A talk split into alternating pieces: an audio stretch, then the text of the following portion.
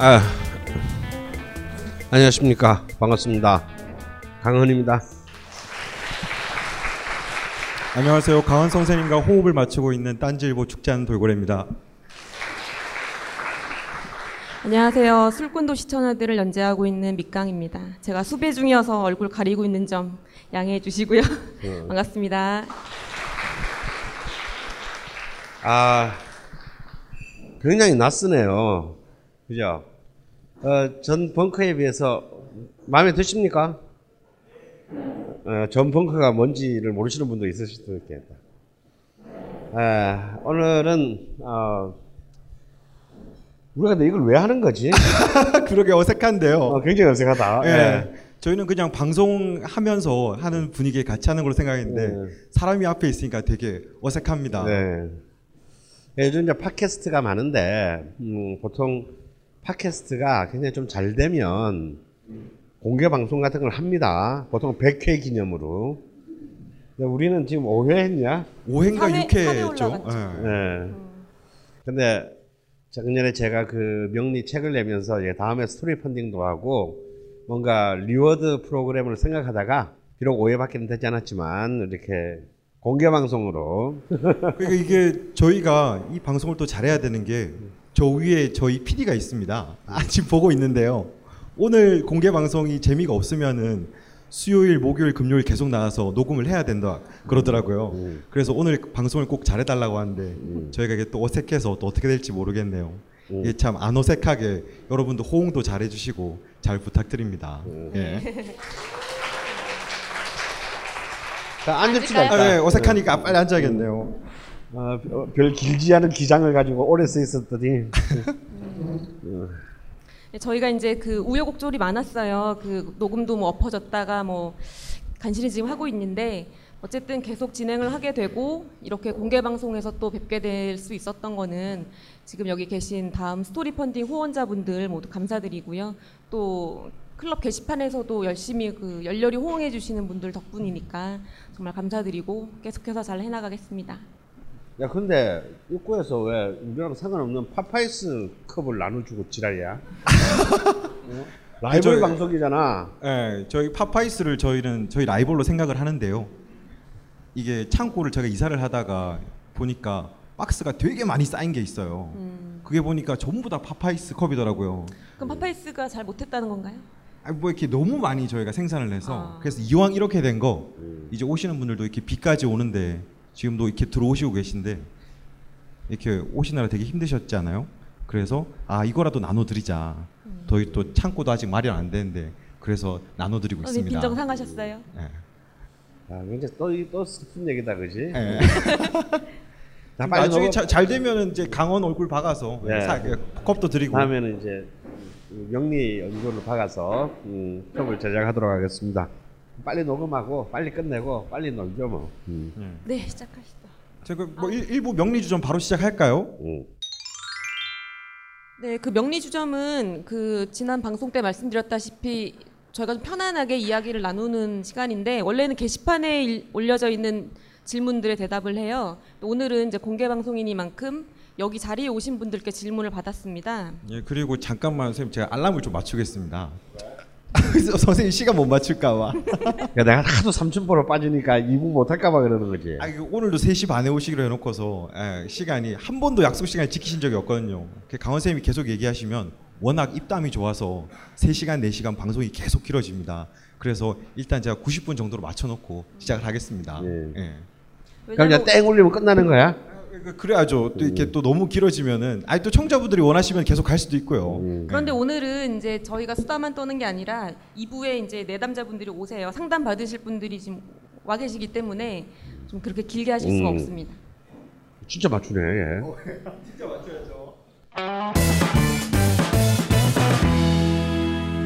아 되게 어색하다. 일단 한번 뽑아 볼게요.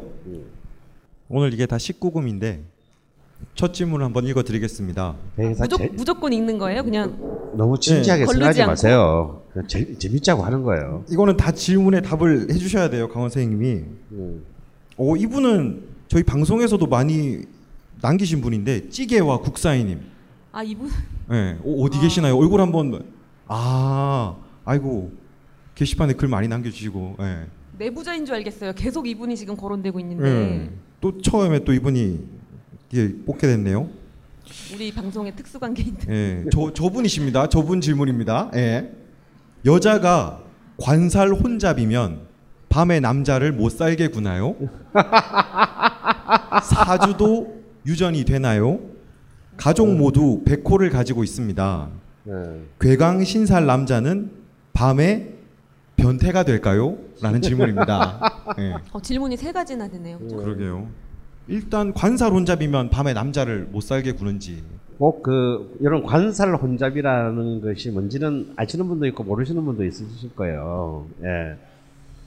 어, 쉽게 말하면 이제 여자 여- 여명 여자의 명식에서 남자 혹은 남편 애인을 뜻하는 것은 이제 관성입니다.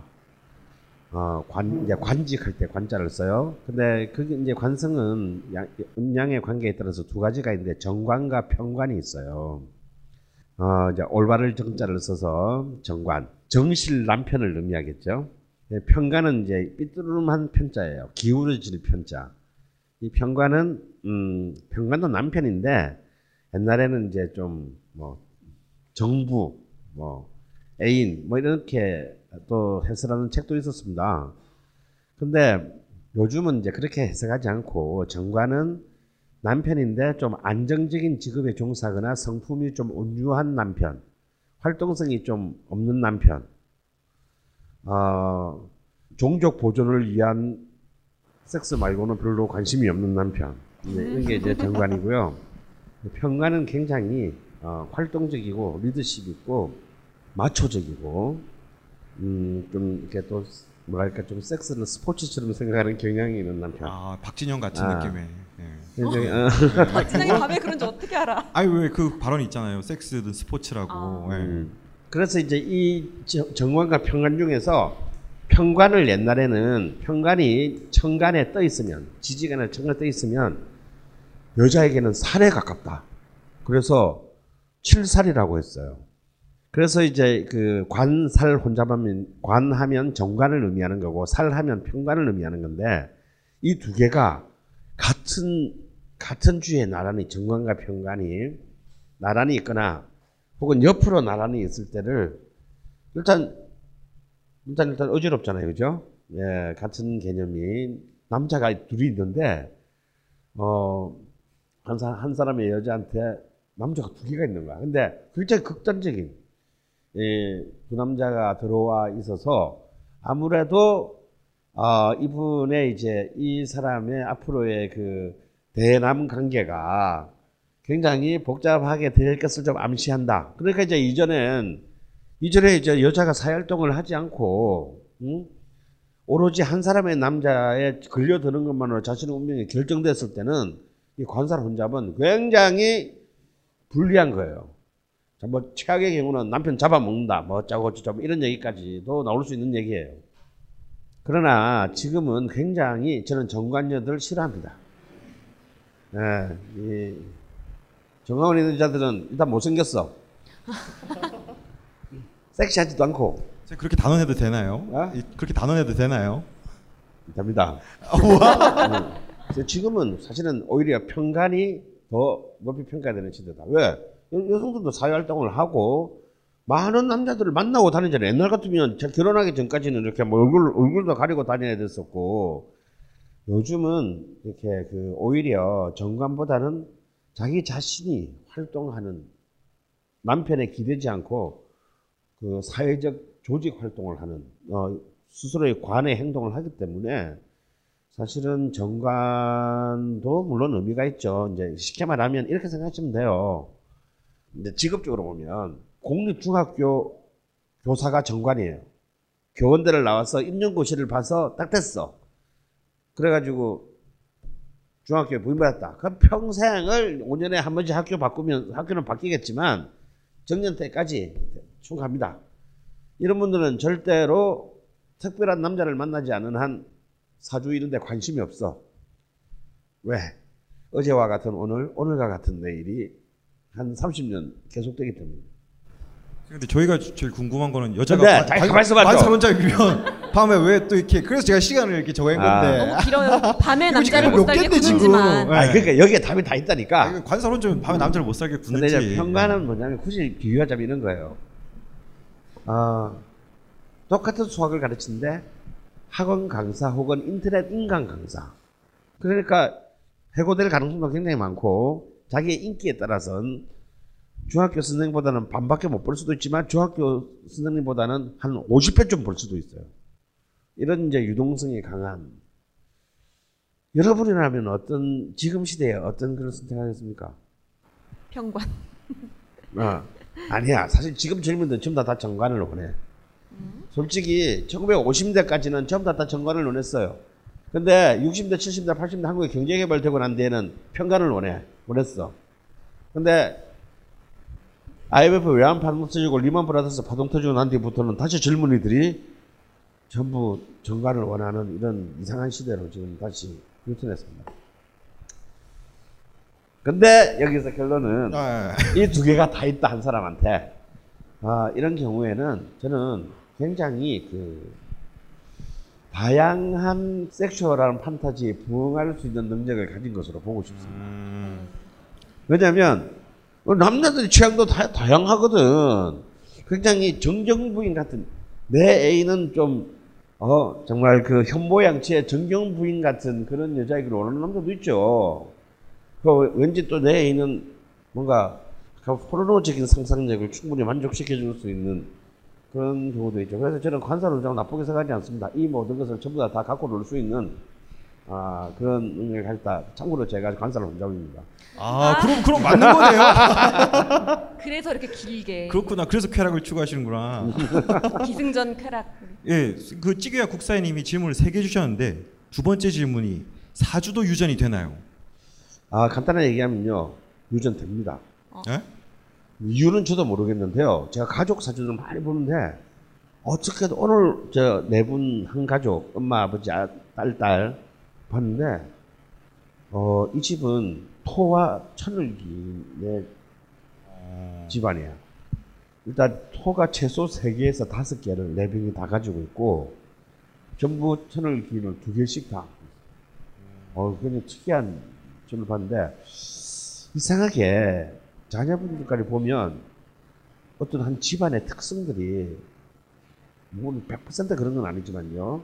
마치 우리가 유전자에 뭔가를 새겨놓듯이 이 사주의 명식도 어떤 한 가족적 특성들이 내려가는 것을 어, 경험상으로 느낄 수 있어요. 되게 재밌는 부분입니다. 아, 그럼 선생님 가족들도 다 이렇게 쾌락을 추구하시는 그런. 예. 아, 저는 집안에 없는 자식입니다. 아, 그래요? 알겠습니다. 이 세 번째 질문도 첫 번째 질문과 맥락이 같은데요. 그러면 괴강신살 남자는 밤에 변태가 되는지 아, 개강이 강하면 아, 굉장히 그 개강이라는 것은 제가 농담으로 연쇄 살인범의 힘이다라고 얘기를 합니다. 근데 농담이 아니라 실제로 그래요. 실제로 유영철하고 강, 강기순인가? 예, 강우순. 아, 강호순하고 이렇게 명식을 봤더니 전부 개강으로 이렇게. 여기 혹시 괴강 있으신 분? 어. 근데 그뭐 개강에서는 다 연쇄 살인범 되나? 아닙니다. 어, 이 개강의 핵심은 총명, 극도의 총명함이거든요. 음, 통상적이지 않은 총명함. 그러니까 여러분 연쇄살인은 여기 있는 분 중에서 우리는 연쇄살인 할수 있는 사람이 없어요. 우리는 한 명 죽이면 바로 그 다 잡혀. 요즘 같은 과학 수사 시대에 한 사람을 살해하는 순간에 99.9%의 범인은 다 대부분 그때 검거돼요.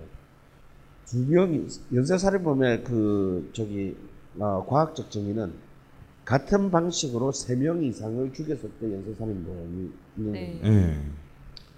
그건요 확률적으로도 어렵고 세 명을 살인할 때까지 안 잡히는 것은 굉장히 그 지역 그 나라의 연- 경찰 수사 시스템을 위에서 놀아야만 가능한 거예요. 특히 대한민국 같이 온갖 CCTV가 있고 어, 4.3명을 건너면 전국의 모든 사람을 아는 이런 그 네트워크 사에서는요 세 명 이상 죽이기 어려워요. 그런데 그걸 넘어서는 총명함을 가져야만 가능한 얘기거든요. 그래서 이렇게 그 괴가 남녀를 못 막론하고 괴강이 강한 사람들은요 굉장히 독특한 관점을 갖고 있습니다. 많은 부분에서 따라서 우리는 변태라고 부르지만 그 변태는 새로운 관점일 수도 있는 거죠. 새로운 지향, 앞서가는 지향 뭐 이런 게 있을 수 있기 때문에 어, 도- 도전 정신. 여러분 1960년대의 킨제이 보고서를 보면요. 아, 여자가 남자의 성기를 입으로 애무하는 거죠. 펠라치오를가 변태라고 생각하는 것이 67%의 미국 백인 시민들이 그걸 변태라고 규정했습니다. 변태적 성의로 규정을 했어요. 근데 그걸 지금 변태적 성의라고 생각하는 사람이 있습니까? 없죠? 그런 겁니다. 이, 이 변태와 정상 사이는 사실상 뭐 정의의 장벽이 있다라고 보기는 어려워요. 다만 앞서가는 사람들이 있을 뿐이죠. 예, 지금까지 강원사님의 살인 범죄 변태 비호 발언이었습니다. 예, 미카스 하나 뽑아 주시죠. 네. 질문 하나당 시간을 정해야 되는 거 아니에요? 그래요. 이거 근데 방송 나가면 큰일 나겠다. 강원 막 변태 비호하다, 살인 비호하다.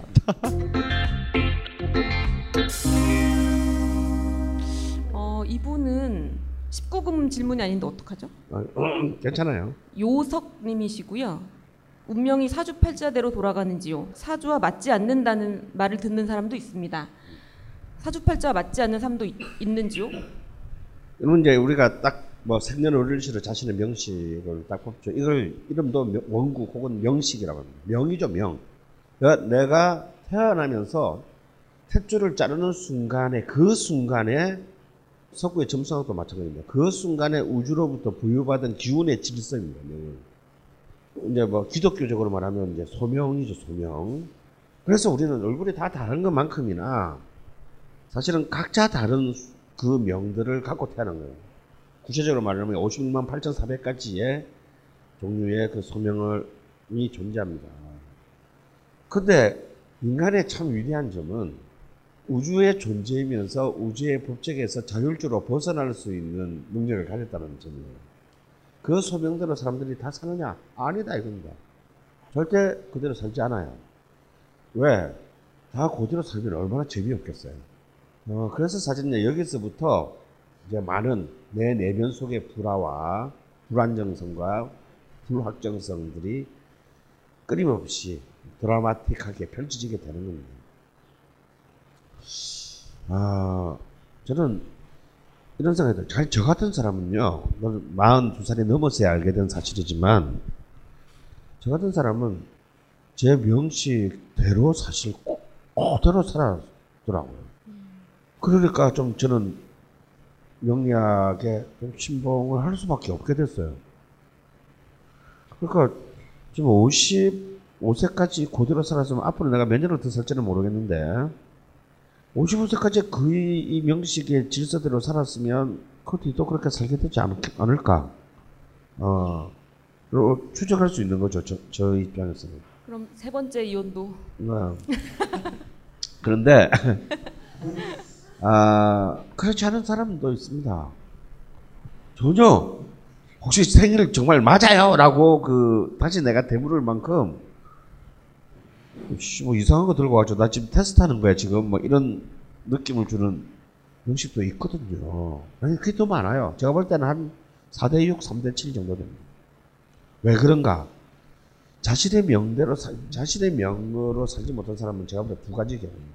하나는 초년은 어릴 때에 굉장히 엄청난 억압을 받은 경우입니다. 예를 들어서 나는 음악을 하고 싶은데 온 집안이 법조계야. 무슨 개소리 문지방에 쫓기는 소리 하고 있어. 공부해. 고조, 공부해. 이렇게 살았으면 이 사람이 자신의 그이 명을 제대로 펼 수 없습니다. 인간은 뭐, 이 지구상에 존재하는 동물 중에서 자립하는데 시간이 제일 많이 걸리는 동물이에요. 그걸 20년, 요즘 한 25년 잡아야 되겠죠. 초년을 한 25년까지 잡으면 이 25년 동안에 너무 많은 사람, 특히 부모죠, 부모. 요즘은 형제보다는 부모고요. 요즘 이제 할아버지까지 개입합니다. 그 강남에 그런 말 있잖아요. 아버지의 무관심과 어머니의 정보력 그리고 할아버지의 재력 이에 의해서 이 자식이 운명이 결정된다. 굉장히 명리학적인 발언이에요. 그렇기 때문에 이 부모 일단 제일 중요한 변수는 부모예요.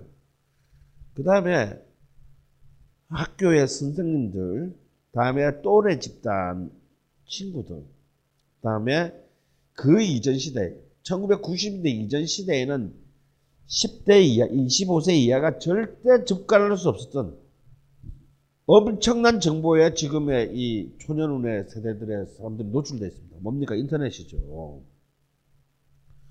이 정보들은 그전 1990년대 이전 세대의 초년원들이 절대 접할 수 없는 정보들이었어요. 그렇기 때문에 사실상 제가 볼 때는 살아있는 부모, 부모, 조부, 조부모와 살아, 살아있는 생명체는 아니지만 인터넷이라는 이름의 엄청난 정보 시스템에 의해서 사실상 자신의 명들은 굉장히 많이 왜곡되거나 억압받거나 아니면 방향이 틀어지게 됩니다. 그러니까 이제 이른바 이제 많은 갈등과 그 이, 혼란들이 발생을 하게 된, 된 경우가 굉장히 많아요. 그래서 실제로 이런 경우가 있어요. 누가 보더라도 엄청나게 사회적으로 성공한 사람입니다. 돈도 많이 벌었고. 근데 이제 리타이어 할, 이제 은퇴를 할 시점이 되어가지고 굉장히 자신의 삶에 대해서 불행하다고 후회하는 분들이 제가 상담할 때 있었어요. 나는 부러워 죽겠구만. 근데 명식을 보면, 아, 이 사람이, 이 사람이 진실을 원했던 건 딴 거였던 거예요. 근데 이러저러한 모든 이유로 엉뚱한 길에서 성공은 거두었지만, 프로스트식으로 말하면 가지 않은 길, 지가 정말 가고 싶었던 길, 하지만 가지 못했던 길에 대한 원망이 인생의 마지막에 남아 있는 거죠. 이런 경우는 행복하다고 볼 수 없을 것 같습니다. 그런데 제 친구 중에 이런 놈 있어요. 누가 봐도 제 얘, 얘 얘기만 하면 어, 뭐 서로 이렇게 가슴이 아파하는 동정적 시선으로 봅니다. 도대체 나이 50이 넘도록 장가도 안 가, 직장도 없어, 해로운 것도 하나도 없어. 매번 만날 때마다 보면 하는 게 달라. 근데 하는 것도 아니야. 늘 준비만 해. 근데 준비하는 게 늘 달라요. 그런데 나는 지금은 불행하다는 생각을 안 하거든. 뭔 줄 압니까? 늘 뭔가 새롭게 지가 추구하고자 하는 것이 생기는 거야. 그러면서 자, 내 사주, 자기 사주를 받으려고 하면서 내가 왜 이렇게 사는 거지? 라고 묻더라고요. 그래서 네가 한마디 해줬습니다. 한마디 해주고 그 친구랑 그 절교, 절, 절교 당할 뻔했어요. 네가 하나님의 품에서 벗어나서 그렇다 이 새끼. 왜냐, 왜냐하면 이 친구는 모태 신앙자에다가 위에 형들, 아버지, 엄마 전부 뭐 장로, 전도사 뭐 이런 사람들이에요. 실제로 얘는 여기 신촌에 있는 대학에 신학대학원에 진학했는데 운동권이 돼가지고 학교를 자퇴했어. 그러니까 정말 집안의 막내 아들을 집안 꽤 잘 사는 집안의 아들인데 막내 아들을 어떻게든 목사로 만들어 보려고 보냈는데 얘는 칼 막스의 이름으로 지저스를 버렸어. 그래서 명식을 보니까 얘는 정말 목회자의 명식인 거야. 앞만 봐도. 아, 지금 그 의자 좀 위험해 보여요. 네. 제가 결국 근데 사주팔자 맞지 않는 사람도 있다는 거죠. 그렇죠. 그렇죠. 예, 예. 하여튼 그 말하시려고 내가- 하는 거죠? 내가 지금 뭔 얘기하는지 잘 모르겠어. 근데 예. 편집해 나중에. 예. 근데 중요한 것은 이 친구는 불행하지 않다는 거야. 어. 그래서 야 내가 그 친구한테 마지막으로 하겠습니다. 지금도 늦지 않았다. 어? 신학대를 졸업해라. 음, 네가 내가 볼 때 너는 딴 거 아무것도 해도 절대 성공할 수 없다. 근데 너는 목회자로 뜬다면 너는 바로 장모모, 조모모만한 목회자 될 수 있다. 그럼 넌나나난 접수 볼게 교회. 너 진짜 친구 열어 살리는 거다 이거. 어? 근데 어쩌면 이 친구는 이 친구의 삶은 자신에게 소명을 거부, 거부 하고 투쟁하는 것을 자신의 삶을 살아가대요. 근데 정말 어머니가 돌아가면서 마지막 유언이 그거였거든 몇년 전에. 다시 하나님의 품으로 돌아와라. 음. 그럼 웬만해서는 돌아가. 네, 아, 그렇죠. 어, 그러게 말 들어야죠. 안 돌아가 얘는. 어. 어, 그렇다고 얘가 뭐 칼막스의 힘으로 무슨 뭐 운동을 하느냐 아니야 눌러라 음. 또 그런 여러 가지의 그 변수들이 있는데요. 그 여기에는 왜 결론은 뭐냐면 이 소명 소명 받은 것명 명받았는데 인간의 재밌는 것은 이, 이 소명한 바들을 거절할 자유의지가 있다는 네. 네. 음. 음. 그렇기 때문에 이렇게 어쩔 수 없이 억압 때문에 비틀린 자와 자신의 주, 자신의 의지를 가지고 거절한 자 사이는 이것은 다릅니다 또 이렇듯이 이 수많은 스펙트럼이 이 명과 운 사이에 존재한다라는 거예요. 어, 그런 것을 그래서 왜 이렇게 뭐 우리 흔히 우리 이제 도사님들에 대한 전설이 많지 않습니까? 딱 하늘 앉자마자 오늘도 뒤에 보니까 이렇게 이- 지금 질문 많아요, 되게.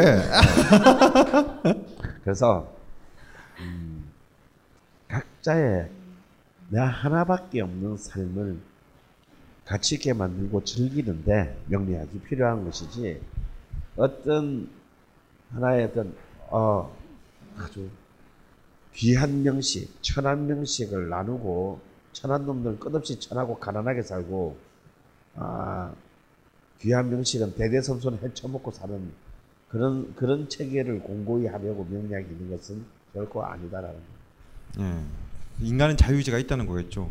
저희 방송할 때도 선생님이 하도 이제 지식이 총체적으로 있으니까 한 번 질문을 던지면은 한 혼자서 한 시간 동안 말씀을 하세요. 여러분이 듣고 있는 보통 방송은 한 6분의 1로 줄인 거라고 생각하시면 됩니다. 아, 그리고 대기 시간도 있죠. 선생님을 기다리는 시간. 그렇죠.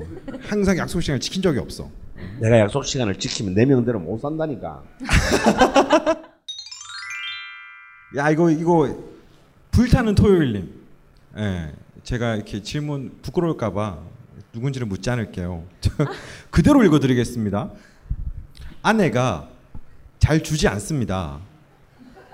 예, 뭘 잘 주지 않는지 모르겠는데, 어, 용돈 아닐까 용돈? 그러게요. 뭐 밥이라던가. 뭘 안 주시는 거지? 최근 들어 잘 주시지 않는데요. 이렇게 뭐라 뭘 들어? 최근 들어 아내가 잘 주지 않는답니다. 그래서 아내가 아내로 하여금 잘 주도록 하는 방법은 무엇일까요? 라는 질문입니다. 그럼 뭐 핸드백이지. 아 핸드백이요? 아예 아니에요. 무슨 이거는 이거 내가 아내가 안 해서 잘 모르겠다. 뭔지도 어, 모르겠고. 이거는 명량이랑 별로 관계가 없는 질문인 것 같기도 아. 하고. 예. 본인의 매력을 아 그럼 그럼. 그럼 육강 작가는 이제 육강 작가도 아내잖아. 네. 안 줄 때는 왜 안 주는 거야? 이게 뭐 뭐가 근데 안 주는 건가요? 우리 뭘 가지고 얘기하는 건가요 지금? 아 용돈. 아 용돈이요. 용돈이요? 아 용돈 얘기하는 거 아니었어? 용돈이죠. 용돈입니다 지금. 예, 오해하지 마세요. 아, 뭐 남, 남편이 평소에 잘하면 용돈도 올려주고 네. 잘 못하면 또 안 주고 뭐 그런 그런 거죠. 뭐. 아, 네. 잘하면 남 평소에. 예, 매력을 예. 가꾸시고 그러니까 이제 그런 노력하십시오. 걸로 이제 포상의 권력으로 사용한다는 거지. 그렇죠. 주고 안 주고를. 잘하면 주신대요. 넘어가겠습니다. 그래서 참 제가 대답하기 뭐 하네요. 정말 19금 질문이 나오네 이제. 예, 남태평양님이시고요. 병신년에 올해죠. 병신일주는 삶에 어떤 병, 변화 영향이 있을까요? 역시 뭐 19금은 아니고요. 병신년의 병신일주. 병신일주이신가 보네요. 뭔가 네. 라임은 맞습니다. 2076년이 병신년이래요. 아, 근데 60갑자기. 그 해에는 병신년, 병신월, 병, 병신년, 병신월, 병신일, 병신시가 가능한 해랍니다. 어, 아. 전부 다네 병신이네요. 개가 같은 걸로. 음. 지금은 올해는 안 돼. 사실 이제 이 병신 올해가 병신년이잖아요. 그래서 옛날에는 참 병신되기 쉬운 해다 농담으로 그러는데 실제로 그래요. 어 제주도의 여자분이랑 지난주에 상담을 했는데 어 병신 어 병 병신 거기서 자꾸 병신일생? 더듬으세요. 어, 병신일생인데 아, 병신일생은 확실하고 병신일생은 확실한데 갑신대운인가 또 신, 같은 신대운의 신년에 어, 아킬레스건이 끊어져 가지고 지금 십몇 년째 굉장히 고생하고 계시는 어, 진짜로. 예. 그, 그렇습니다. 그래서 여기서 이렇게 드러나듯이 이 이제 병신이라는 것 자체가 굉장히 강한 불로 음. 이 신금을 이렇게 그 재련하거나 녹이는 행위거든요. 예. 근데 이제 이 신은 사실은 그 중에서 특히 이제 하지, 하체 부분에 해당합니다. 그래서 실제 이 병신일주면 기본적으로 일지가 편제입니다, 편제. 아, 그래서 저의 그 19금 영리학에 의하면 예. 이 일지 편제자들은 남녀 공이 전부 다리가 예쁘다. 어. 아, 어, 왜 예쁘냐? 이게 참 슬픈 얘기예요. 어. 이게 이제 너무 다리, 여러분 이렇게 마라토너들 다리 보면 다 예뻐요. 마라톤. 100m 달리기 선수가 더 예쁘지 않나요? 안 예뻐요. 어, 100m 그래요? 달리기는 안 예뻐. 어. 물쭉물쭉한데 네. 마라토너들은 쫙쫙 빠졌습니다. 그 선생님 개인 취향 문제 아닙니까? 어, 그런데 마라토너들은 연습으로 하루에 50km 매일 뛰어야 돼요. 그래서 이봉주가 이봉주가 신혼여행 갔어도 몰디브에서 어. 아 뛰었답니까? 어, 아침 먹고 30km 뛰고 점심 먹고 30km 뛰어야 돼요. 신혼여행 가서도요? 어, 신혼여행 갔어도. 아니 왜 그런? 그러니까 하루를 안 뛰면 자신이 알고 어. 이틀을 안 뛰면 코치가 알고 네. 3일이 안 뛰면 전 세계인이 안다라는 얘기였습니다. 어. 네, 그럴 정도로 매일 뛰어야 돼 마라토너들은. 그래서 마라토너의 다리는 피부와 피부의 색깔과 국적과 상관없이 다 비슷합니다. 음. 다리를 그만큼 확대한 거죠. 그래서 이제 그 실제로 이 병신일주 혹은 일지 편제자들을 보면은 자신의 다리를 괴롭힌 거죠. 그래서 다 예쁘게 빠진 거예요. 음. 어. 그런데 그만큼 다리가 허약하다는 얘기예요. 다리 쪽에 어, 하체, 하체 쪽에 사고를 입을 확률이 굉장히 높아집니다. 그리고 특히 이제 그 중에서도 병신은 그 어떤 것을 꿰뚫어 보는 직관, 직관 음. 그리고 공간적 귀익 능력이 있습니다. 우리 보통 이제 귀익하잖아요. 옛날 요즘은 내비게이션이 나와가지고 그 그냥 어, 뭐 잘- 잘 그냥 뭐, 보이죠. 좀뭐 그냥 가- 들여다 주지만 이 내비게이션이 없던 시절에는 똑같이 운전을 서울에서 10년을 했는데 천지 차이인 사람이 있어요. 네.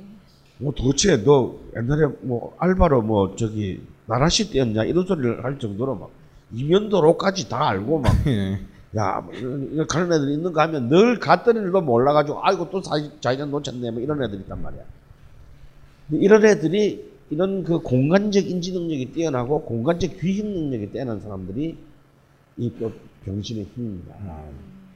그래서 옛날에는 병신은 이제 풍수지를 보는 지관들, 터 잡아주는, 이 풀을 잡으려면 이제 마을의 제일 높은 데 가서 이렇게 봐야 된단 말이에요. 예. 온갖 산- 산을 하루에도 몇 개씩 넘어 다녀야 돼.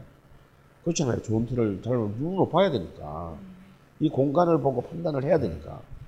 그래서 그러니까 당연히 아무래도 이제 역마죠. 신, 인신사에는 역마가 될 가능성이 큽니다.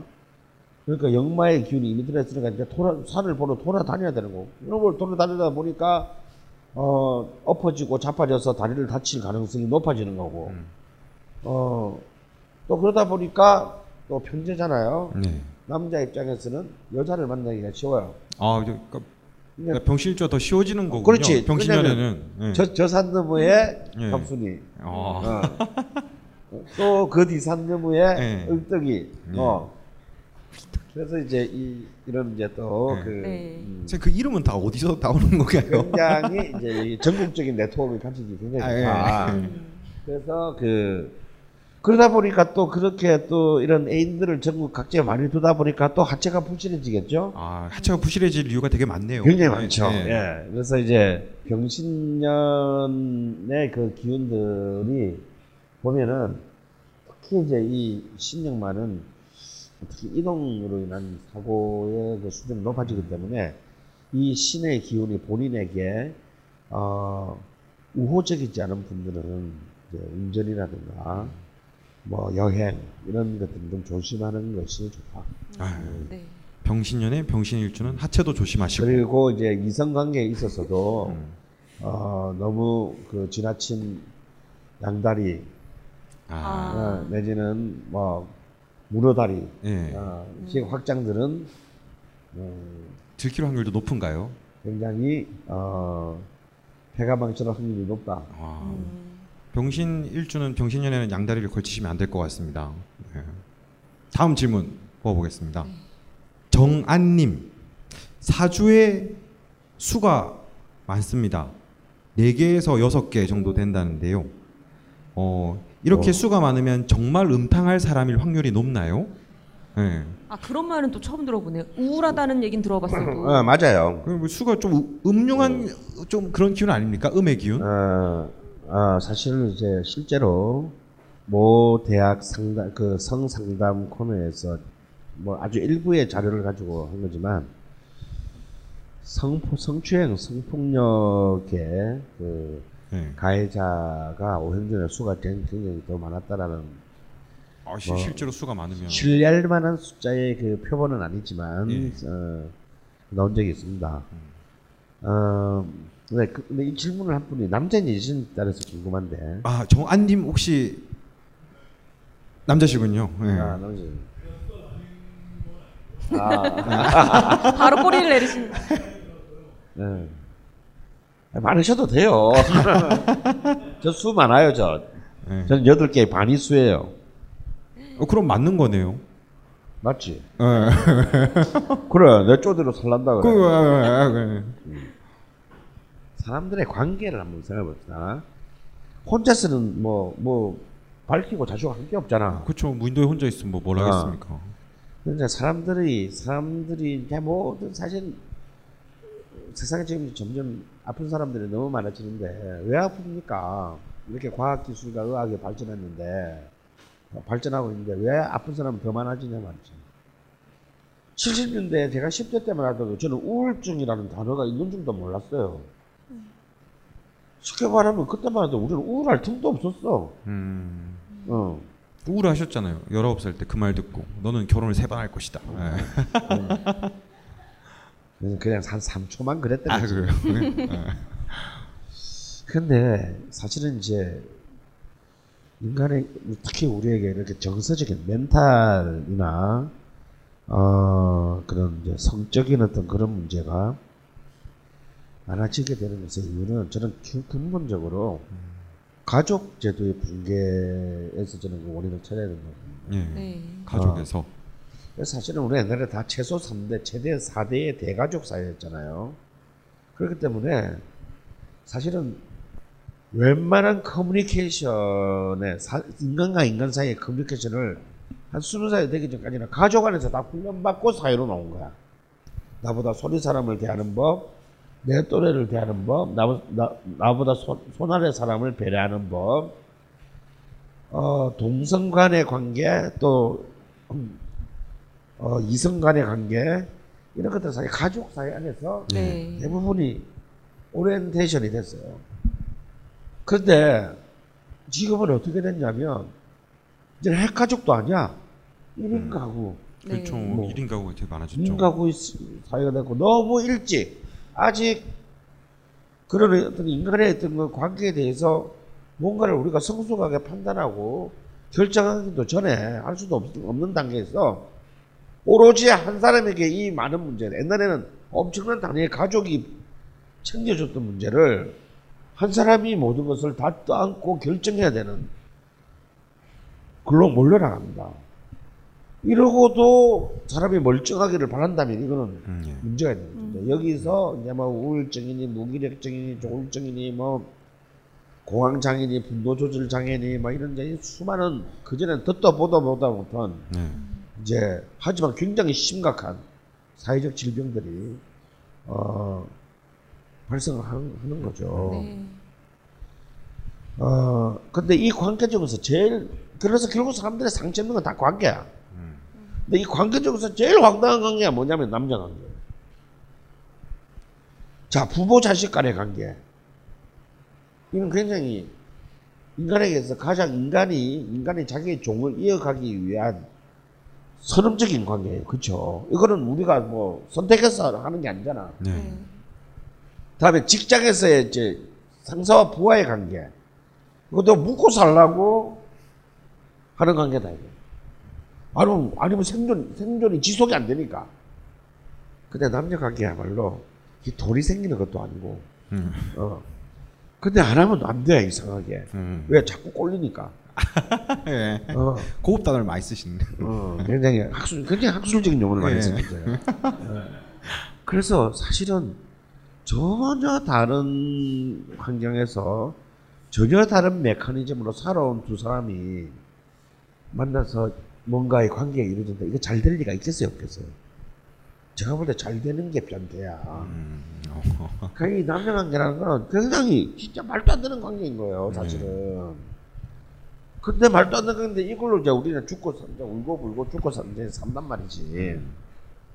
그러면 이 남녀 관계를 이루는 핵심은 무엇인가라고 저 생각, 우리가 이제 생각해 보면, 오형 명작적으로 생각해 보면요. 어, 하나는요, 그 역동성이에요. 에너지들, 다이나믹. 야 우리 사귀자. 사실 두 사이는 아무 사이도 아닌데 이제 들이대는 놈들이 있다. 이거. 남녀 관계는 어떤 남자건 여자건 어느 한쪽이 들이대므로써 네. 어, 관계가 시작하는 거잖아요. 아무도 안 들이대면 남녀 관계는 존재하지 않지. 근데 직장 상사 부하 사이가 들이대는 관계는 아니잖아. 뭐 그렇죠. 예. 뭐, 뭐 여- 연애가 그러니까 발전하면 들이댈 수도 있긴 한데. 이거는 굉장히 역동적인 역동성을 먼저 전제를 합니다.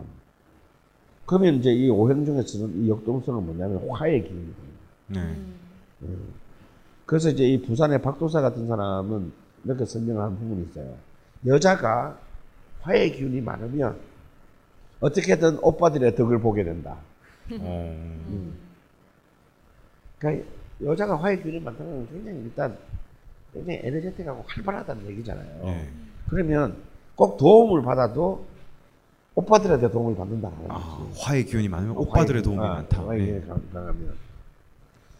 근데 이 화, 남녀 관계에서 이 화의 기운과 짝을 이루는 거. 그러니까 화는 뭡니까? 양의 기운에서 가장 양, 양적인 기운이잖아. 그러면 음의 기운 중에서 가장 음의 기운은 뭐예요? 수. 수의 기운이다. 그럼 이 수의 기운은 뭐냐? 생식의 기운입니다. 그리고 욕망의 기, 기운이다. 그래서 이 수의 기운은 기운을 통해서 사실은 남녀의 관계가 맺어지는 거예요. 남녀의 관계가 굉장히 이제 화학적인 관계로 변모하는 겁니다. 그래서 결국 남녀의 관계는 화, 화의 기운과 수의 기운 사이의 문제인데 당연히 어, 남자들은 이 수의 기운이 수의 기운이 강한 사람들이 강한 사람들이 이쪽 부분 이 남녀 관계에 있어서 어, 사실은 굉장히 뭐, 뭐 유리하다 불리하다 이런 문제는 아니고요. 굉장히 관심을 많게 살 수밖에 없는 구조를 아, 어. 어, 가지고 있는 거죠. 선생님이 수가 되게 많다고. 예. 어, 그렇다고들 하네요. 예. 다음 질문도 예. 이분은 어떻게 읽어? 줄 줄롱? 예. 여- 영어네요. J U L L O N G. 어, 세 가지 질문하셨는데요. 대운의 나이는 한국 나이인가요? 만 나이인가요? 이거 짧게 그냥 예. 그거는 그 프로그램을 짠 사람이 한글 나이로 짜면 한글 나이고 만 나이로 짜면 만 나이죠. 음, 네. 그런데 지금 우리가 말하는 대운수는 한글 나이로 어, 지금 다 통일되어 있는 걸로 알고 있습니다. 아 앱에서는 한국 나이입니까? 예. 어. 여자 임진 일주가 정말 남편 복이 없고 결혼하면 안 좋은 일주인가요? 그런 그런 말도 안 되는 얘기는 있기를 바랍니다. 음. 왜냐하면 사주는 열시 모두가 합쳐져서 어 이루어져요. 그러니까 뭐 일주 하나를 가지고 뭐 이거는 이제 뭐 시집가자마자 남편 잡아먹을 팔자니 이런 얘기하는 거는 그런 그런 거는 세상에 존재하지 않습니다. 어, 임진은 또 괴강에 속하 속하- 속하죠. 어. 음, 남편 좀 힘들긴 하겠네요. 예. 앞뒤가 안 맞잖아요. 근데 그 힘든 걸 즐기는 남편도 있단 말이야. 아, 알았어요. 아니 그런 것 같은데 저도 선생님한테 어깨 너머로 배우면서 알게 된 건데 저처럼 이제 명리학에 대해서 잘 모르는 분들도 있을 텐데 일주만 보면 재밌잖아요. 선생님이 일주를 가르쳐 주시니까 그것만 찾아보면 재밌더라고요. 그래서 그것만 찾아보고 이상한 말 나오면 따라 그거에 이제 같아요. 반풍수 지방 망친다고. 음. 이게 이제 좀 이제 명리에서 조금 하는 사람 이제 왜냐면 이걸 종합적으로 보기에는 너무 힘드니까 일주 가지고 이제 막 하면 사람들이 이제 이해하기가 쉽잖아요. 그리고 이게 아무래도 좀 타당성이 그, 좀 다, 있어. 다 맞다, 다 맞다 또. 그래요, 막. 근데 그는 뭐 하고 갔냐면 그 영화 앞에 그 5분 보고 나와가지고 그 영화에 대해서 얘기하는 거랑 똑같은 거예요. 음, 예. 네, 알겠습니다. 어, 한 사람의 사주가 해석하는 사람에 따라 역대급으로 좋을 수도 아닌 반대로 매우 안 좋은 사주로도 해석될 수 있나요? 아 당연하죠. 예. 아 그건 뭐 모든 학문이 그런 거 아닙니까? 예, 똑같은 소설책을 읽고 논문을 쓰는데 논문이 다 똑같이 나옵니까? 역대급으로 잘 쓴 논문이 있는가 하면 씨발 발가락으로 썼냐 뒤통수 썼냐 싶을 정도로 쓰레기 같은 논문이 있을 수도 있죠. 그렇죠. 그거 당장 그걸 이 인간이 하는 게 다 그래요. 어, 어떤 작품을 보고 미술평론가가 이거는 막 정말 역사의 길이 남을 씨발 완전 막그 어, 어디에 보관해야 된다 뭐, 뭐 네. 이렇게 말할 수도 있는 거고 이거 씨발 이게, 이게 뭐 쓰레기지 이게 뭐 이게 무슨 그림이냐 음. 어, 할수 있는 거죠. 근데 그렇지만 그렇게 반- 정반대로 나올 수가 있나요? 왜냐하면 오행에서 음. 방금 말씀하신 수는 어떤 어떤 게 있다라고 어, 어떻게 보면 정해져 있는 거 아닙니까? 아, 내가 늘 하는 말이지만요. 굉장히 명리학을 공부하기 전에 우리가 좀 철학의 변정법을 좀 공부해야 될 필요가 있습니다. 똑같은 재료가 똑같은 어떤 한 A가 언제나 A가 아니다라는 것을 이해하지 못한 상태에서 명리학을 공부한다면 이건 굉장히 재앙이 됩니다. 운명 결정론자가 될 가능성이 높아요. 그러니까 영어식의 그 문법으로 말한다면 이 뭐뭐는 뭐뭐이면서 뭐뭐이기도 하다. 라는 것을 철학적 사유로 받아들일 수 있는 사람이야만 해요. 따라서 어떠한 요소를 굉장히 입체적으로 사유하느냐, 예. 단편적으로 사느냐에 따라서 그 해석의 폭은 스펙트럼은 완전히 달라질 겁니다. 두 번째는 이건 좀 영업의 문제하고도 관련이 있어요. 여, 영업이요. 영업의 문제. 어.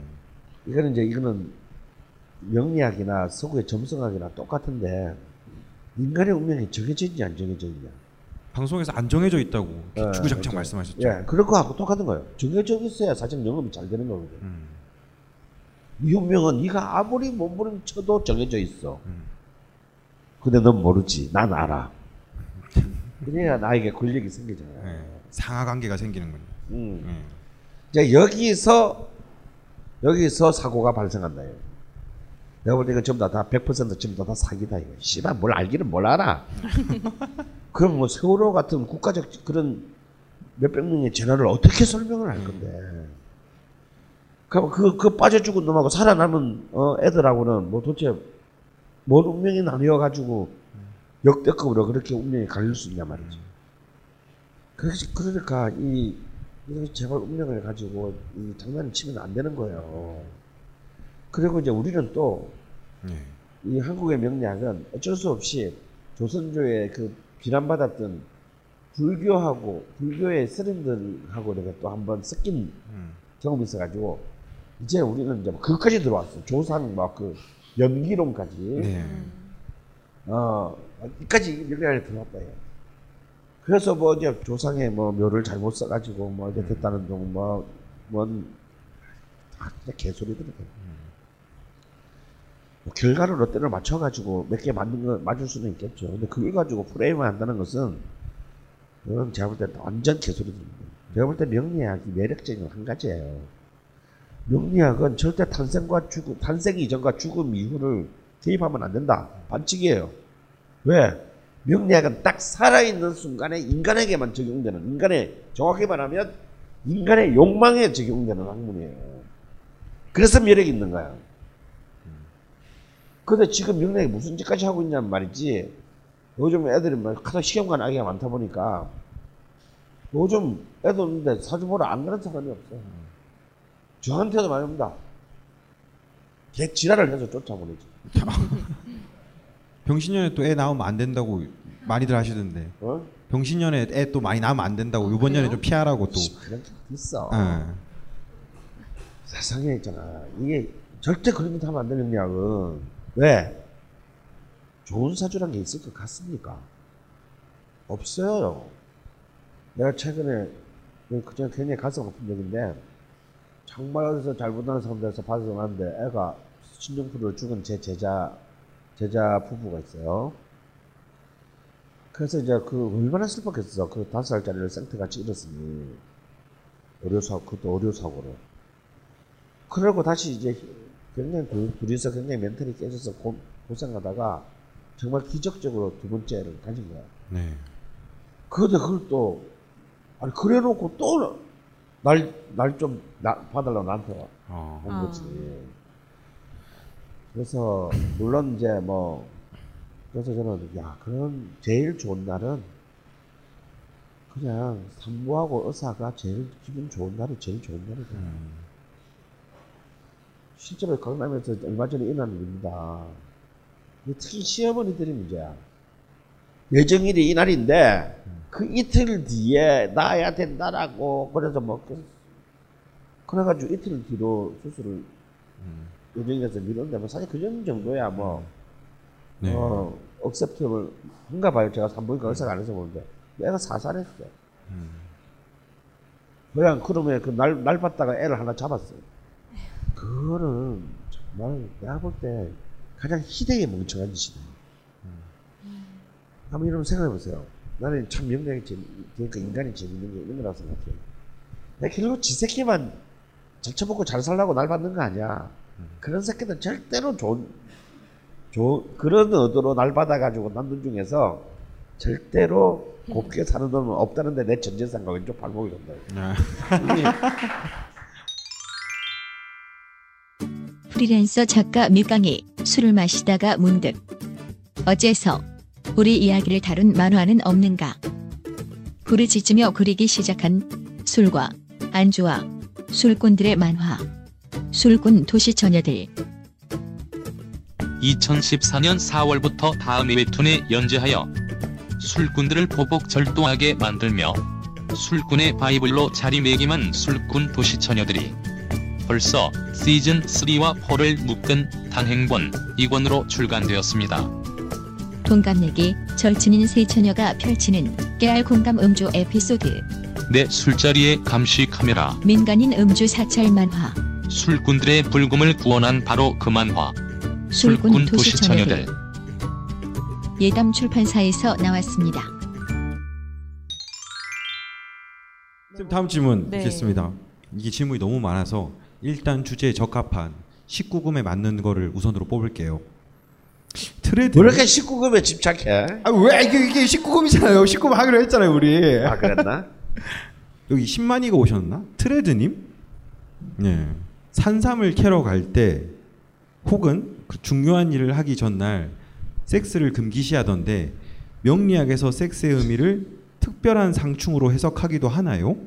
라는 질문입니다. 이런 앞, 앞서까지 말한, 말한 인간의 이 세속적인 삶의 질서에서요. 제일 중요한 건 섹스죠. 아, 제일 중요한 게 그럼요. 예. 프로이트가 아니더라도. 음. 그러면 섹스가 없으면 인간이라는 종 자체의 존속이 불가능하기 때문입니다. 그러게요. 저희 부모님들도 어. 다 해서. 예. 그러니까 인간 인간으로 태어났으면 그냥 빠구리를 열심히 하면서 살아야 되는 거야. 아. 예. 왜 그게 그게 일단 우리가 인간이라는 종의 생명으로 태어났을 때 모두에게 공통적으로 소명받은 네. 일종의 첫 번째 유전자적 지도인 거지. 음. 응?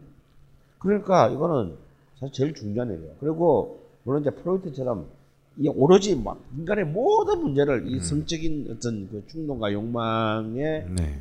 어, 억압과 해소를 통해서 풀려고 하는 사람도 있었지만 음. 그것도 제가 보면 좀 오- 프로테인이 너무 오- 오버한 거고 음. 그것만으로 인간의 삶이 모두 이 복잡한 인간의 삶이 모두가 정리되지는 않겠죠. 하지만 가장 근원적이고 보는 본질적인 인간의 욕망이라는 점에서는 우리 모두가 동의합니다. 당연히 명리학에 있어서도 어, 이 명리학 참 재밌는 게 기본적으로 유교적 환경에서 탄생했다라는 거야. 예. 유교적 환경에서 도교적 요소를 받아들여 들이면서 음. 탄생한 굉장히 참 음, 잡탕이네요. 어? 잡탕이네요. 그냥. 아, 이게 뭐라 이렇게 하이브리드라고 얘기합니다. 하이브리드. 어. 아, 포장을 그래서 하면 이제 예. 이 명, 초기 명맥의 고전들을 읽어보면 굉장히 유교적인 철학적 기조와 도교적 철학적 기조가 음. 교묘한 데서 만나고 헤어지고 만나고 헤어지고 해요. 네.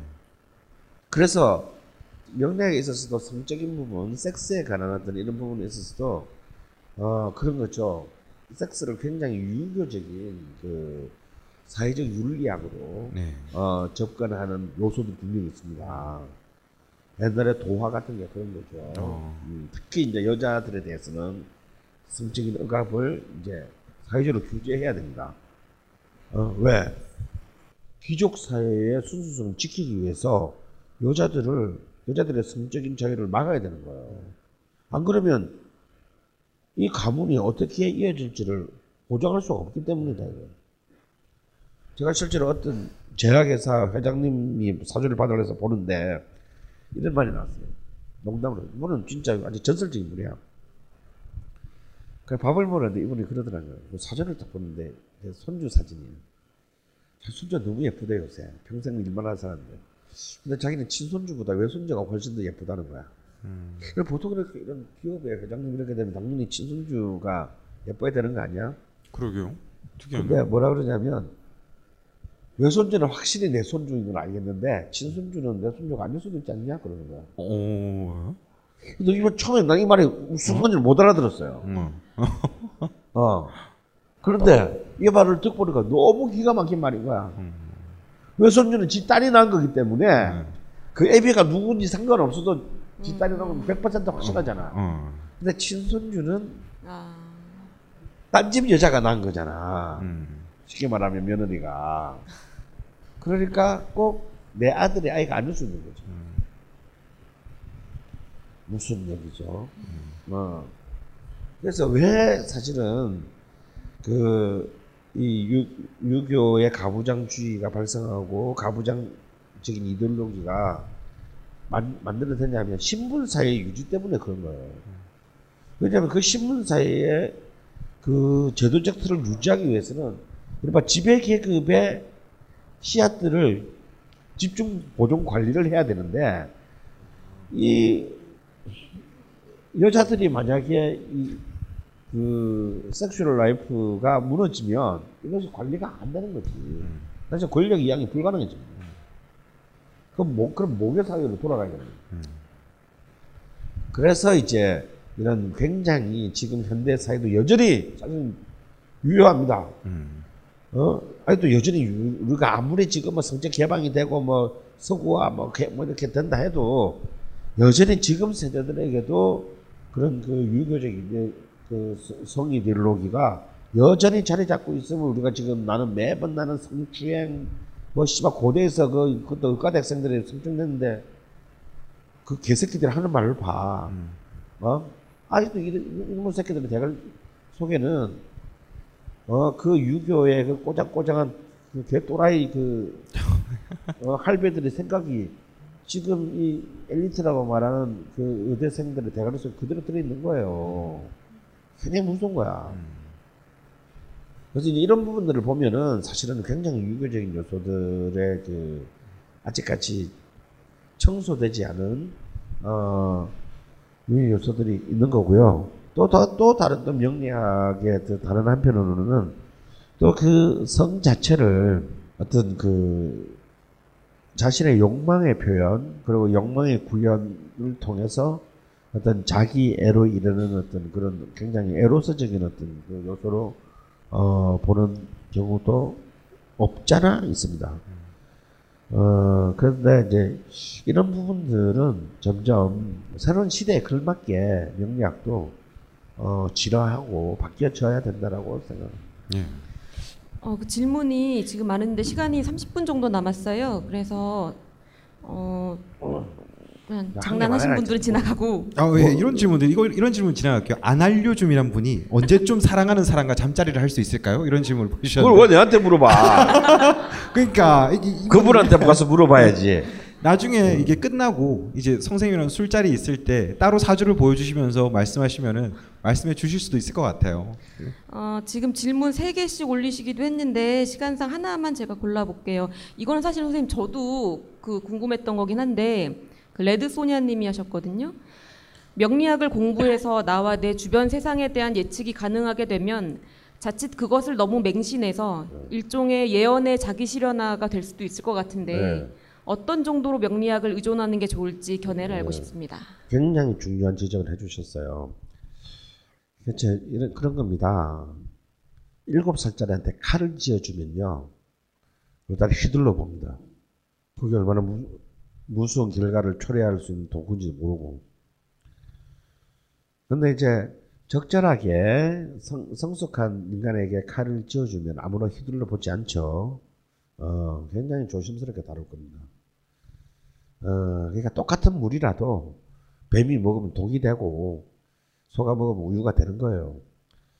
명리학은 예언하라고 뭘 맞, 예언 이렇게 뭐 딱 맞추는 거 있잖아. 적중 이런 서커스 하라고 만드는 만드는 학문 아니에요. 근데 우리 그걸 원하잖아. 소비자로서는 한 맞춰봐라 씨발 뭐 이런 거. 우리가 서커스 아닙니다.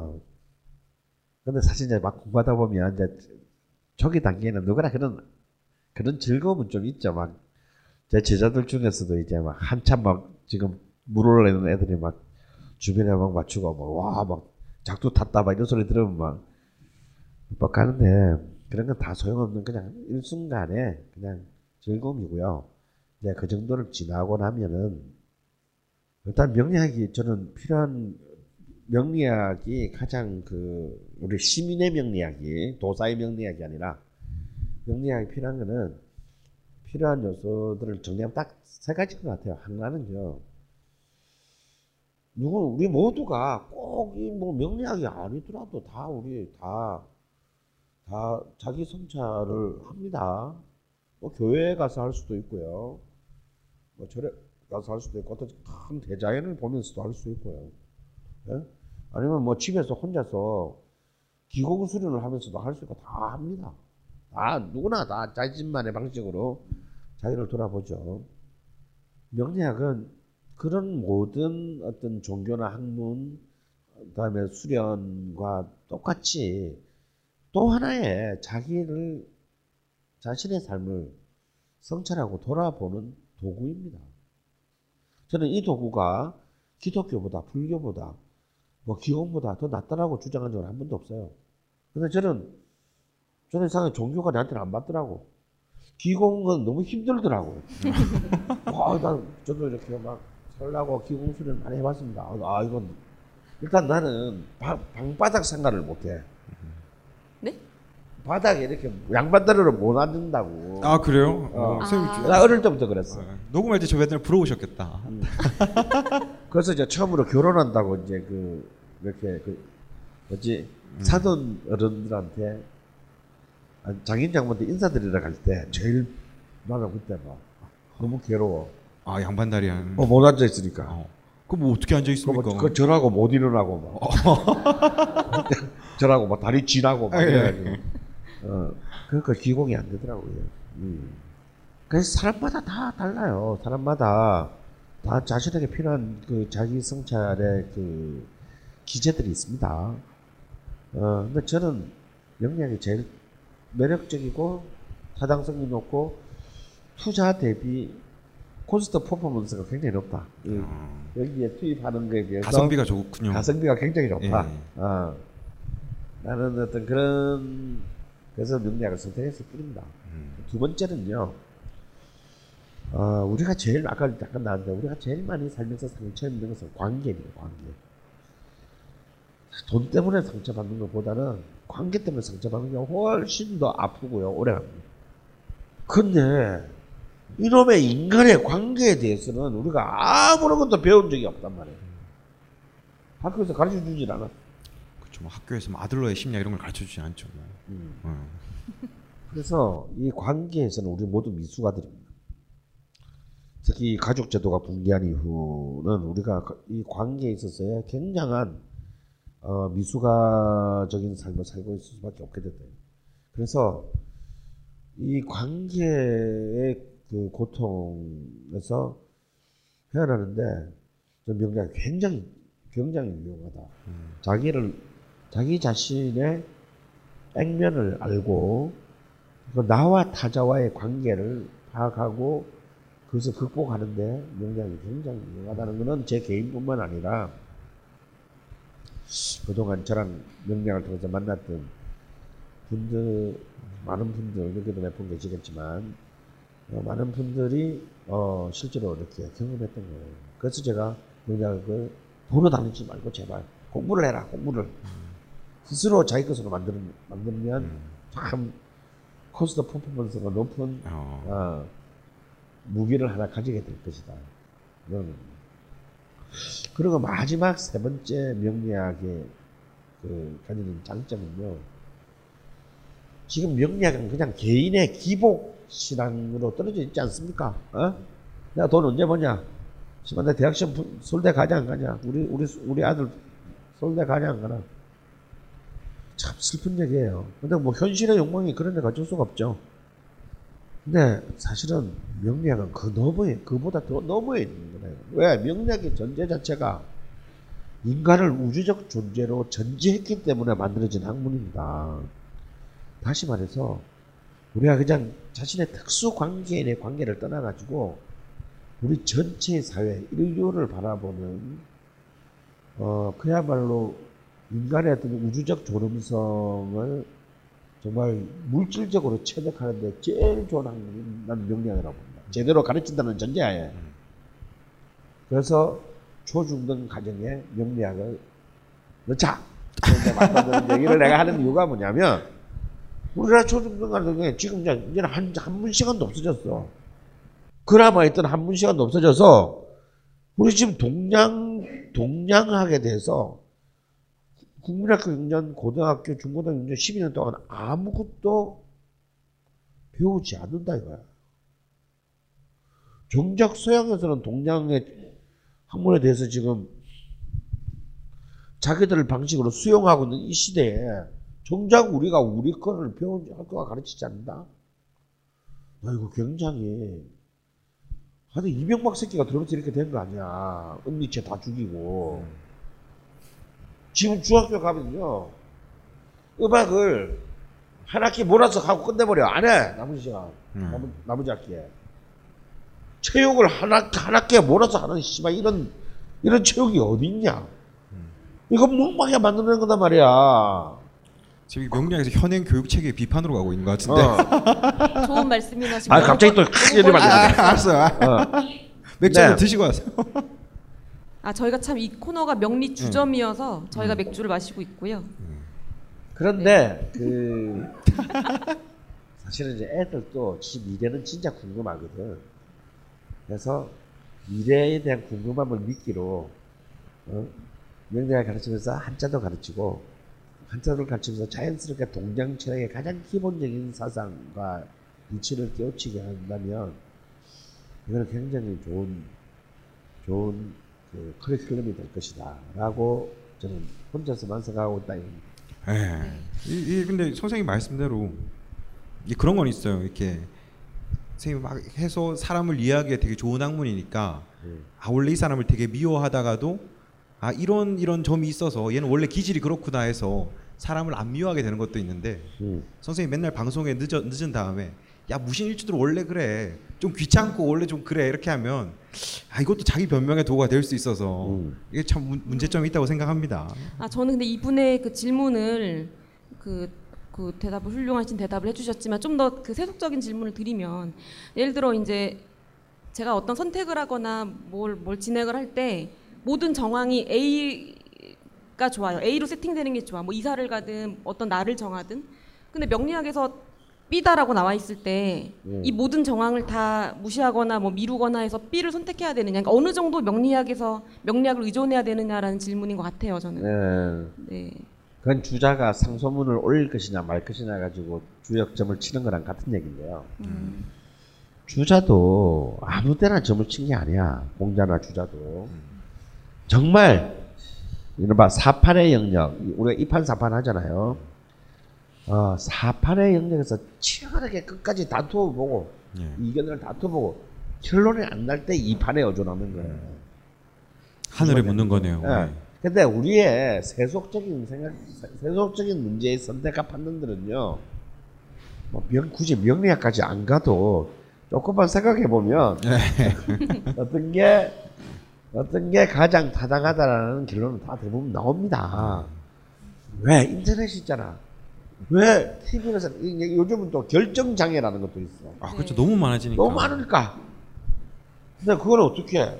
TV를 사는데 삼성을 살 거냐, LG를 살 거냐, 밀수로 샤오미를 살 거냐, 뭐 이런 거는 지가 선택을 해야 되는 거예요. 네. 그 선택하고 후회하는 거야. 음. 왜? 10개 중에 내가 사는 건 한 개밖에 없고 아홉 개는 안 샀기 때문에 당신은 후회할 수밖에 없지. 네. 그런데 그것 말고 이런 어떤 사판의 영역으로 영역에서는 판단할 수 없는 결정할 수 없는 요인들이 우리가 살다 보면 너무 많이 생긴다는 거예요. 굉장히 구체적인 것과 추상적인 의제들이 뒤섞인 네. 특히 이제 우리가 흔히 말하는 기구신 대운 면에서 말하는 뭔가 아직 우- 내 기운과 우주의 기운이 뭔가 배치되는 어떤 그런 그런 때일수록 힘들게 판단하고 선택해야 되는 일들이 속출합니다. 그리고 이렇게 피곤해져 정말. 네. 어, 그리고 굉장히 힘들어집니다. 근데 사실은 그런 선, 그런 것들의 어, 선택과 판단을 할 때 명리학은 하나의 reference로서 어, 굉장히 많은 것들을 어시스트 해줘요. 말하지만 어디까지나 명리학은 결정은 인간이 내는 거지 명리학이 내리는 게 아니에요. 오사님이 내리는 게 아닙니다. 음. 결정은 내가 내리는. 근데 내가 결정을 내리는데 그 결정에 필요한 레퍼런스들을 우리는 굉장히 다양한 방식으로 리서치를 해요. 그 리서치를 하는 과정 속에서 명리학이 하나가 들어있는 것입니다. 근데 그 판단을 하는 데 있어서 어떤 reference를 썼는데 명리학적인 어떤 그런 그 접근이 굉장히 유용한 요소들이 많다라는 거예요. 사람을 이해하고 판단하는데 유용한 학문일 수 있다. 지금 다음 질문 가겠습니다. 스피닉스님 질문인데요. 제가 십신 중 식신과 십이운성 중 목욕을 시지에 가지고 있습니다. 그럼 저의 음란도는 어느 정도인지 알 수 있습니까? 네. 아 본인이 알겠지 뭘 내가 어떻게 알아? 이- 이런 거 이- 이런 사람이 음란도가 강한 경우가 있나요? 아무래도 이제 그런 자질은 갖추었다라고 보겠죠. 아 그래요? 아 그렇구나. 근데 아까도 말했지만 그런 자 그런 재료를 갖췄다고 했어요. 여러분들이 여러분의 냉장고에 파, 마늘, 밀가루, 버터 뭐 이런 것이 있다고 해서 최현석 셰프가 만드는 뭐 그런 뭐 이탈리안 뭐 허세로 가득한 요리 만들 수 없잖아요. 재료 갖고 있다고 해서 요리가 됩니까? 셰프가 쓰는 비싼 칼, 뭐 냄비 도구를 우리 집에 갖고 있다 해서 그 셰프만큼 음식을 만들 수 없는 거랑 똑같은 거지. 근데 그런 예 그런 그런 재료 요소를 갖고 있는 것이 발현되기 위해서는 또 다른 수많은 변수가 아, 있겠죠. 뭐 사주에 막 음란한 기운이 많다고 해서 꼭 그게 발현되진 않는다. 그렇죠. 예. 그리고 또 그 다음에 개인적인 질문 하나 추가해 주셨는데 예술 쪽에 되게 관심이 많대요. 근데 사주 중 예술 쪽에 도움을 줄 만한 것이 좀 있어 고민 중이라고 어, 이런 게 있나요? 네, 예술적인 감각이 가장 뛰어난 것이 뭐냐면 12운성에서 아까 그 음란 마귀로 불린 목욕입니다. 어. 어. 그래서 사실 사람들이 목욕을 굉장히 자꾸 이렇게 섹슈얼한 어떤 그 뭐 이렇게 그 성적인 어떤 어. 음, 모, 문제로만 목욕이니까. 몰, 어, 뭐, 어, 몰고 가는데 사실은 가장 제가 이때까지 본 바로 의하면 예. 굉장히 창조적인 상상력을 가진 자들이 주- 주로 목욕을 다 갖고 있었어요. 어. 근데 걔들이 좀 음란한 건 사실이야. 어, 선생님도 목욕 있지 네. 않나요? 어. 예. 네. 그런데 나는 그게 맞다고 봐요. 예. 어, 굉장히 통상적인 사람이 갖고 있지 못하는 그런 상상력의 감각, 상상력, 그런 감각을 갖고 있는 자가 성적으로 둔감하다. 이건 굉장히 모술이다. 이거는. 그래서 이제 이, 그, 보통 보면 아트에 관련된, 아트는 두 가지입니다. 하나는 예술이고, 예술이라는 뜻도 있고요. 기술이라는 뜻도 있어. 그러니까 우리나라 사람들이 이제 하는 말 중에 제일 오해를 많이 사는 게 예술은 길고 인생은 짧다잖아. 네. 사실은 그 번- 여기서는 예술로 번역하면 안 돼요. 기술로 번역해요. 소크라테스가 이 말을 했을 때는 아. 기술이라는 뜻으로 이야기합니다. 근데 어쨌거나 간에 아트, 예술이나 아주 정교한 기술 이래서 치과 똑같은 시대를 나왔는데요. 치과사들이 정말 잘하느라 못하는 천지 차이입니다. 여러분 아마 당해봐서 아실 거야.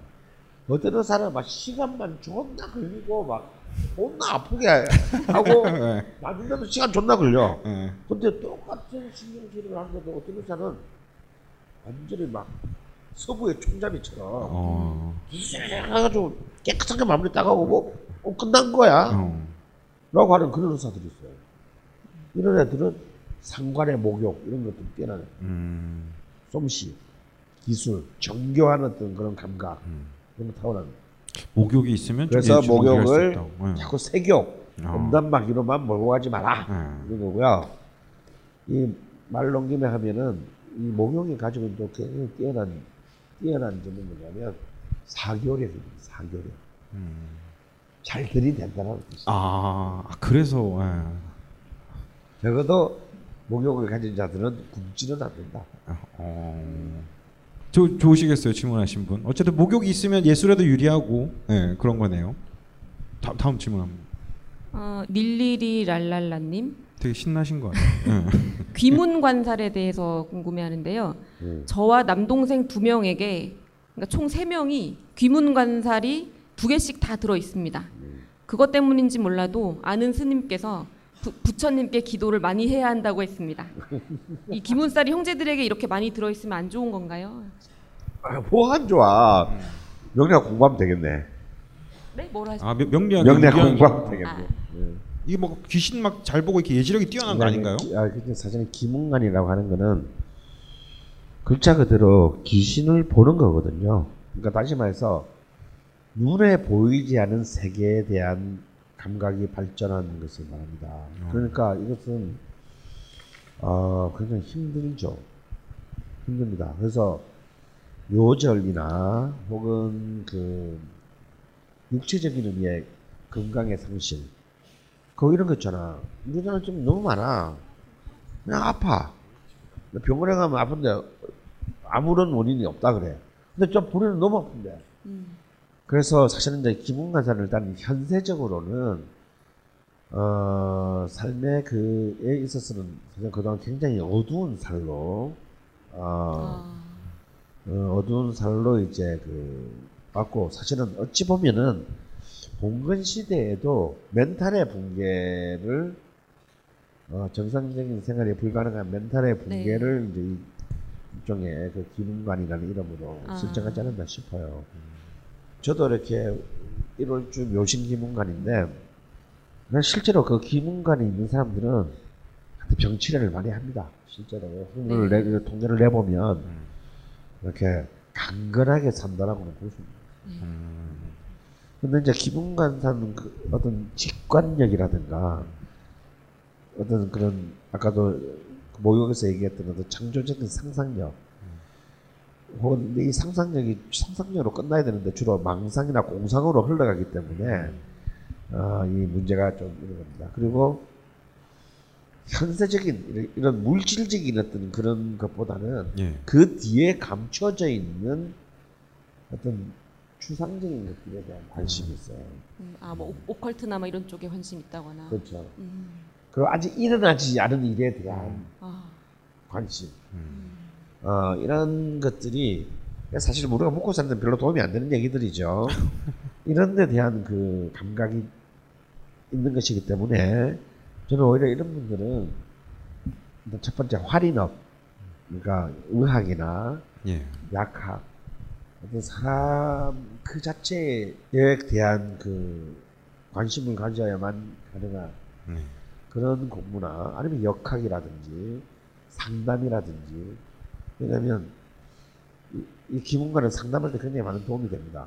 이 사람이 부- 그러니까 무의식 본능적으로 이 사람이 지금 어떤 상태이며 실제로 이 사람의 마음이 어떤 상태인지를 이루어 짐작해 하거든요. 어, 상담이라든지 이런 쪽으로 이렇게 그 자신이 갖고 있는 자질을 예.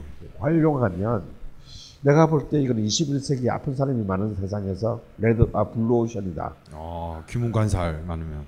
블루오션 신살이다라고 예. 내가 갖고 있는 쇠가 아니라 예. 부처님께 기도 많이 안 드려도 되겠네요 그러면. 아, 부지런하게 기도해도 기도빨이 잘 받는 거지. 예. 아, 예. 그 혹시 아주 아주님이라고 계십니까? 제이 질문의 의도를 모르겠는데요. 만약에 친구 아버님을 만나게 되었다면 무슨 말씀을 해주셨을까요? 예. 아니 내가 그 책을 쓴 대로 그대로 해요. 내가 기억하는 건 그밖에 없어. 근데 그분이 나한테 이렇게 살아라고 얘기하진 않았다니까.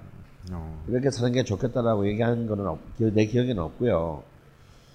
제가 첫 번째 시험에 떨어졌습니다. 본고사 때. 근데 바로 네가 떨어진 그 학교의 그 과를 다시 시험을 가게 될 것이니 걱정하지 말아라. 여기까지만 딱 듣기 좋은 소리였어. 근데 넌 가서 공부를 잘 안 하고 그냥 인생을 탕진할 것 같다 술에. 술과 어, 하여튼 예, 술과 여자. 그리고 이렇게 글쟁이가 되어서 사는데 뭐 글쟁이로서 그렇게 뛰어나고 뭐 유명해지거나 뭐 큰 돈을 뭐 하지는 못할 것 같다. 그냥 그냥 대충 이름을 뭐 어느 정도 날리면 남기면서 살다가 그나마도 42살 때 끊어지겠다. 네. 뭐 어, 왜요? 그랬더니 아. 굉장히 건강상에 엄청난 그 문제 때문에 알람 울렸는데.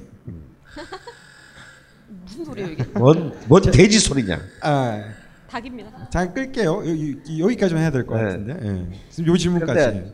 그 어른이 만약에 내가 명리학 공부를 시작을 했을 때 살아 계셨으면 그 제가 진짜 이 책이 나고 난 뒤에 그 친구랑 연락이 됐어요. 뒤에 얘도 이제 읽어보고 아 이게 자기 아버지 얘기인 줄 이제 안 거지. 부산에서 전화가 왔어요. 근데 어, 너무 찬게 언제 돌아가셨냐라고 물어보니까 내가 그 12년 전에 쓰러지던 해 그 전해에 돌아가셨어요. 그러니까 내가 어떻게든 만약에 어 그런 질병을 통해서 명예에 접하게 되어서, 되어서 그때 내가 이분을 찾아간다고 해도 이미 없 이제 세상에는 안 계셨었겠죠. 근데 이제 그분이 이제 그 얘기는 있었지. 첫 결혼 세 번 하게 치르면 첫 번째 결혼할 마누라를 데리고 와라. 음. 그럼 그 거짓말인 거죠. 어. 그때 이분이 과연 내가 만약 실제로 갔으면 무슨 말을 했을까? 그건 잘 모르겠어요. 잘 모르겠는데 아마 이- 내가 만약에 지금 이제 입장을 바꿔 생각하면 이런 말을 하지 않았을까 싶네요. 근데 저는 사실 첫 부인, 첫 마누라의 명식을 생일도 몰라. 음. 이게 그만큼 정이 없었다는 얘기예요. 근데 참 내가 왜 결혼했지? 라는 생각을 그 당, 지금이 아니라 그 당시에도 했어요. 근데 했으니까 살아야지 하고 산 거예요. 대충 한 어. 거네요. 결혼. 어? 결혼을 대충 하신 거네요. 어, 너무 대충 했어요. 어. 그때가 굉장히 좀 제가 막 인생에 정신없고 바쁠 때이긴 했지만 너무 참 대책 없이 결혼을 한 것 같았어요. 그러니까 지금 아무런 자료가 없어요. 근데 아마도 갔으면 두 사람의 명식을 보고 어떻게든 니들의 인연이 좀 더 서로에게 생산적인 방식으로 될 수 있는 최대한 그리고 결정적으로 피해, 피해야 될 것들. 이거는 건드리지 마라 이 사람한테. 바꾸어서 너도 얘한테 이건 건드리지 마라. 그런 얘기를 해주지 않았을까. 그래서 어떻게든 이미 뭐 서로 맞는 사이든 안 맞는 사이 이거 뭐 결혼했는데 뭐 맞는 사이든 안 맞는 사이든 조금 더 지혜로운 어떤 선택들을 할 수 있는 어떤 그런 어떤 어, 조언들을 해주지 않았을까 생각합니다. 지금 죄송한데 질문이 아직 많이 남았는데. 예. 일단 1부는 여기까지 하고 담배 한 대 피고 예, 그렇게 해서 다시 시작해야 될 것 같습니다. 네. 정말 질문이 너무 많아서 다 답변 못 드려 죄송한데 선생님 나중에 끝나고 나서 또 개인적으로 돌아다니시면서 오늘 아스날 경기 안 보실 거죠? 네. 아, 아, 원래 9시에 오늘 아, 아스날 경기를 해서 선생님 입고 계신 잠바도 저 아스날 잠바예요. 그래서 오늘 경기를 꼭 봐야 된다고 했는데 선생님 그걸 안 보신다고 하니까 그 질문은 나중에 선생님 돌아가시면서 개인적으로 하시면 될 것 같습니다. 선생님 담배 한 대 피고 하죠. 네. 네. 감사합니다. 네.